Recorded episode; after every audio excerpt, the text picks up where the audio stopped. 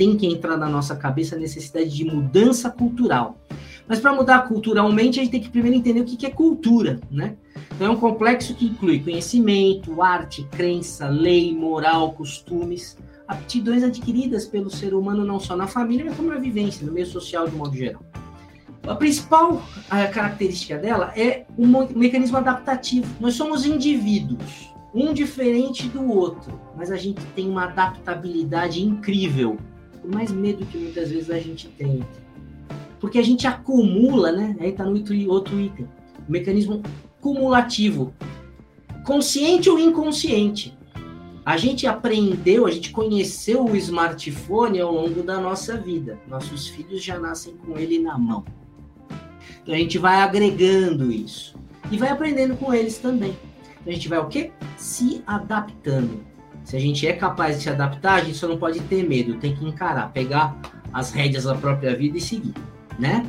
Então, cultura é um conceito que está sempre em desenvolvimento, pois com o passar do tempo ela é influenciada por novas maneiras de pensar inerentes ao desenvolvimento. Então, que eu penso hoje é diferente do que eu pensava ontem, será diferente amanhã.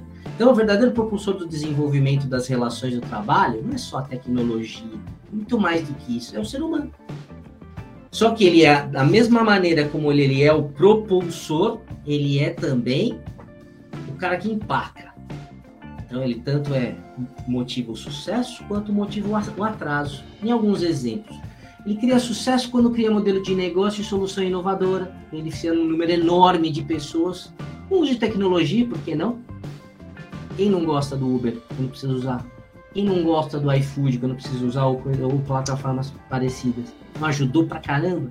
Quem não gosta de uma ferramenta de videoconferência hoje? Eu mesmo era meio reticente em, reuniões virtuais. Hoje eu prefiro as reuniões virtuais em muitos aspectos os outros não, a gente tem que ter, eu sou mais a favor do modelo híbrido, opinião pessoal. Mas o próprio ser humano que gera sucesso gera atraso quando não confia em nada e nem em ninguém. Está sempre desconfiado, não, não, eu me basto, eu vou resolver, senão eu vou ser passado para trás. Pô, a gente vive em sociedade, se não tiver confiança que é a base de tudo, você vai subir, vai crescer como? E gera sucesso quando estabelece liberdade com responsabilidade mas gera atraso quando tutela e controla em demasia. Quando você só manda o cara fazer e quer que o cara seja um robozinho. Não. Delega a responsabilidade. Controla, mas delega a responsabilidade. Confia. Compartilhe solidariedade. Não, valide, não valorize só a, a individualidade. Trabalhe em grupo, resultado em grupo é tão ou mais importante que o individual. Sim, premie individualmente, mas é, incentive o coletivo, a construção coletiva. E o ser humano causa sucesso quando sabe a hora de desligar e se equilibrar emocionalmente. Não dá para trabalhar o tempo inteiro. Também não dá para fazer os outros trabalharem por você o tempo inteiro enquanto você descansa. Então, você gera um atraso quando você não quer parar e não deixa que os outros parem também. A lista é infindável aqui. Então, a mola propulsora de tudo com a utilização da tecnologia a seu favor é o ser humano. O ser humano é a essência de tudo. Portanto, é tudo enorme. A gente pode ficar aqui falando de sucesso e fracasso o tempo inteiro.